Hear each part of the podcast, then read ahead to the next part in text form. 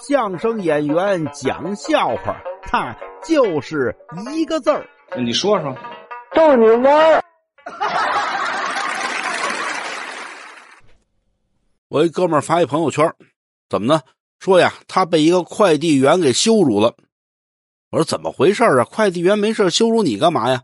他说：“嗨，那什么，我呀，今儿中午叫外卖，中午十一点多钟我叫了一份可是呢，我光点了个肉菜，没点素菜。我一想再点个素菜吧，于是呀，我又点了一份赶上配送高峰了，半天没送来。等送了以后啊，呃，都快一点半了。我一看，哎，这不还是刚才那快递员吗？我刚要跟他说谢谢，结果他跟我说了一句。”哥们儿，你看看病去吧。我这朋友问他呀，不是没事，我看什么病啊？你是快递员又不是大夫。这送餐的小哥看他一眼，嗨，我送了这么长时间餐了，没有一位像您饿的这么快的。我估计呀，您许是有病，您赶紧看看去。要真查出有病啊，您给我送块匾，我呀，哼，算救您一命。哎，对。